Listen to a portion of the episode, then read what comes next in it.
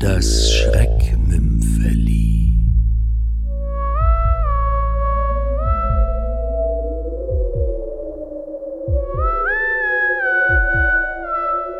Weihnachten wieder hier. Von John Collier. Doktor, sagte Major Sinclair, Weihnachten wollen wir Sie aber bestimmt wieder hier haben. Carpenters Wohnzimmer war voll von Freunden, die zum Tee gekommen waren, um dem Doktor und seiner Frau ein letztes Lebewohl zu sagen. Er wird wieder hier sein, sagte Mrs. Carpenter. Ich verspreche es Ihnen. Na, ganz sicher ist es nicht, sagte Dr. Carpenter. Es könnte ja was dazwischenkommen. Ganz gleich, was passiert, sagte Mrs. Carpenter mit strahlendem Lächeln. Weihnachten ist er wieder in England. Das dürfen Sie mir glauben. Alle glaubten es. Sogar der Doktor selbst glaubte es beinahe. Seit zehn Jahren hatten sie ihn den Leuten zu Abendgesellschaften, Gartenfesten, Komiteesitzungen und wer weiß was noch versprochen, und all diese Versprechen waren gehalten worden. Man begann sich zu verabschieden. Komplimente über das wunderbare Organisationstalent der lieben Hermione wurden geflötet. Carpenters würden heute Abend mit dem Wagen nach Southampton fahren und morgen an Bord gehen. Keine Eisenbahnfahrt, keine Hetzerei, bis zur letzten Minute alles bestens geregelt. Wirklich, der Doktor wurde glänzend versorgt.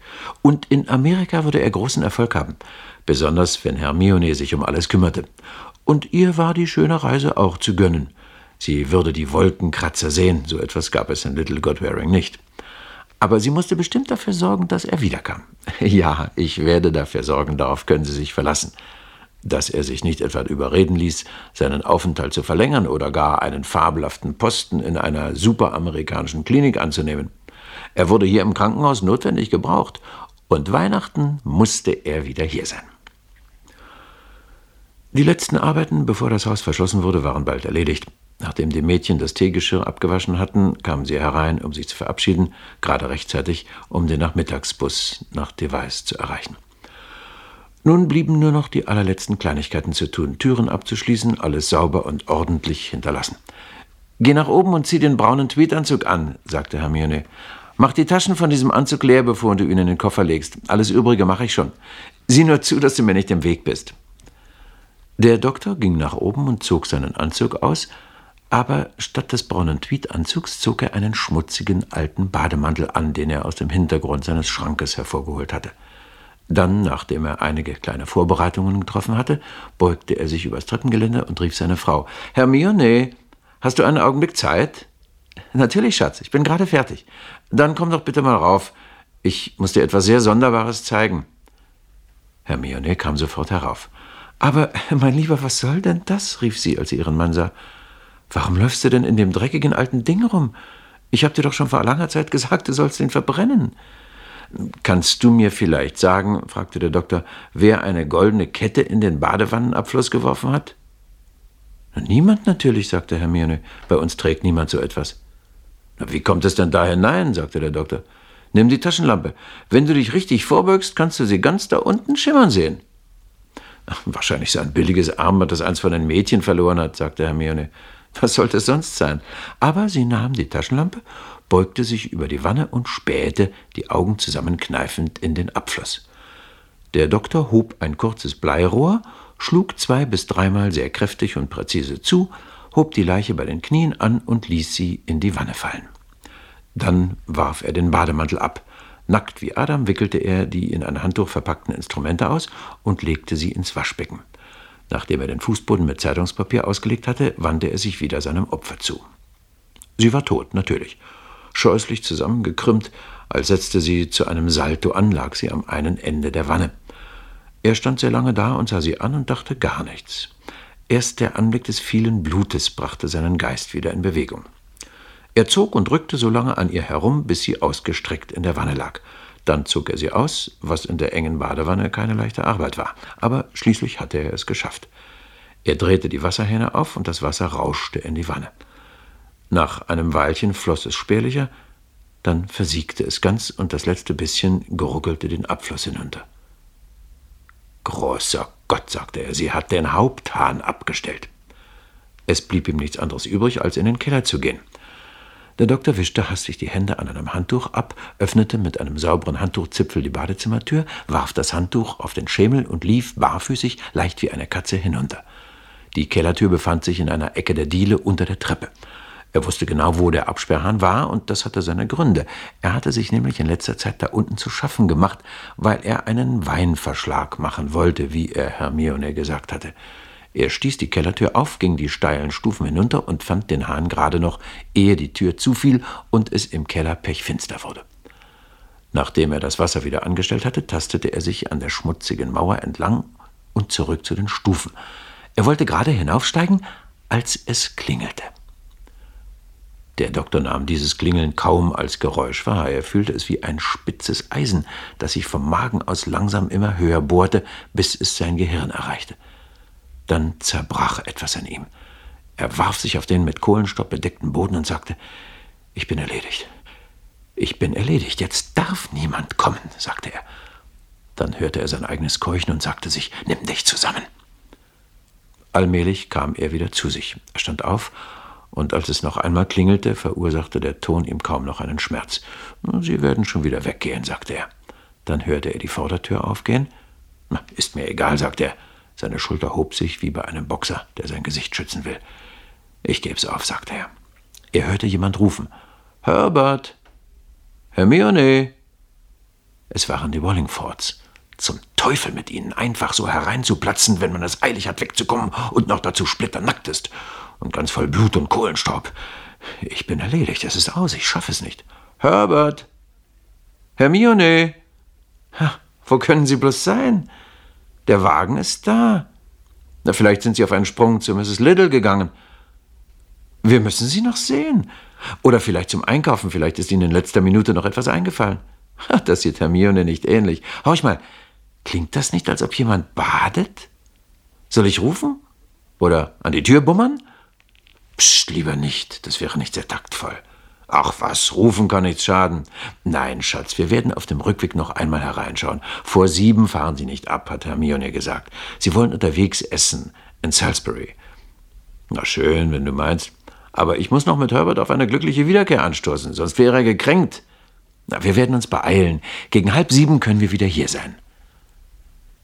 Der Doktor hörte sie hinausgehen und die Vordertür leise hinter sich schließen. Er dachte, halb sieben. Das kann ich schaffen. Er ging durch die Diele zur Vordertür und schob den Riegel vor. Dann stieg er hinauf, nahm seine Instrumente aus dem Waschbecken und erledigte, was er zu tun hatte. Wieder mit dem Bademantel bekleidet, trug er die in Handtücher oder Zeitungspapier gewickelten und säuberlich mit Sicherheitsnadeln zugesteckten Pakete eins nach dem anderen in den Keller.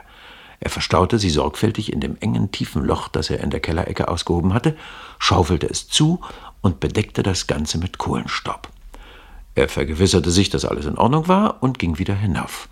Dort säuberte er erst das Bad, dann sich selbst und dann das Bad noch einmal. Nachdem er sich angezogen hatte, schaffte er die Kleidung seiner Frau und seinen Bademantel hinunter und warf sie in den Abfallverbrennungsofen. Er rückte hier und da noch etwas zurecht, dann war alles in Ordnung. Es war erst Viertel nach sechs. Die Wallingfords würden wie immer zu spät kommen.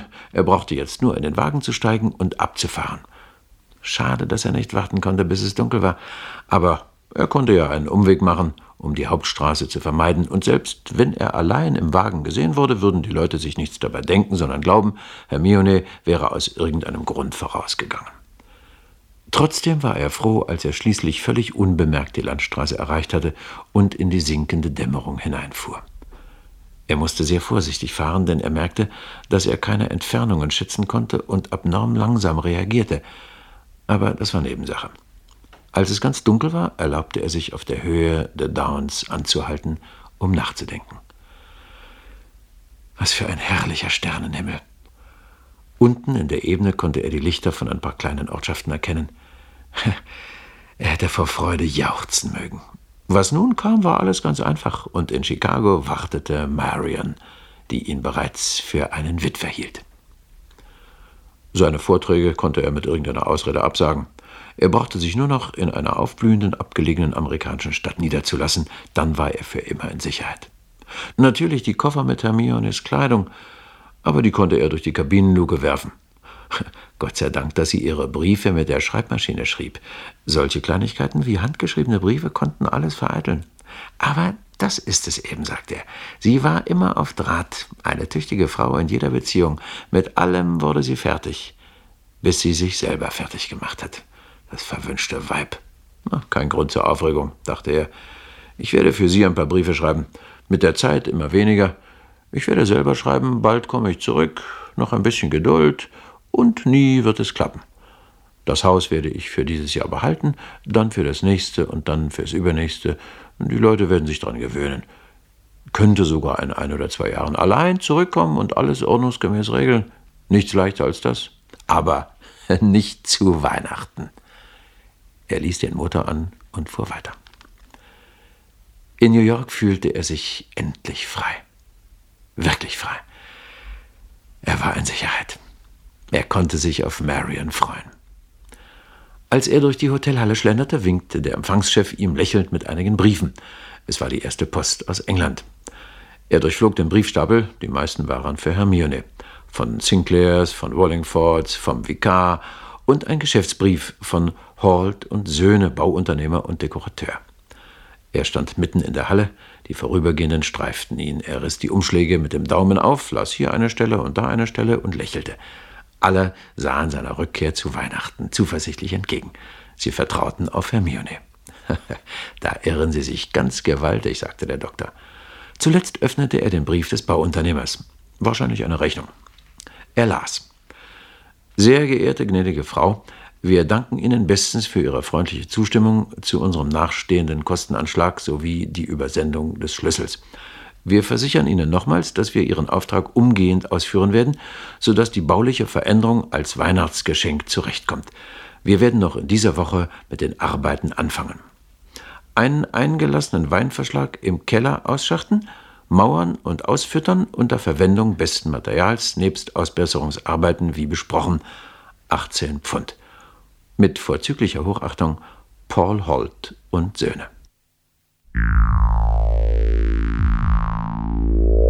Sie hörten das Schreckmümpfeli. Weihnachten wieder hier. Von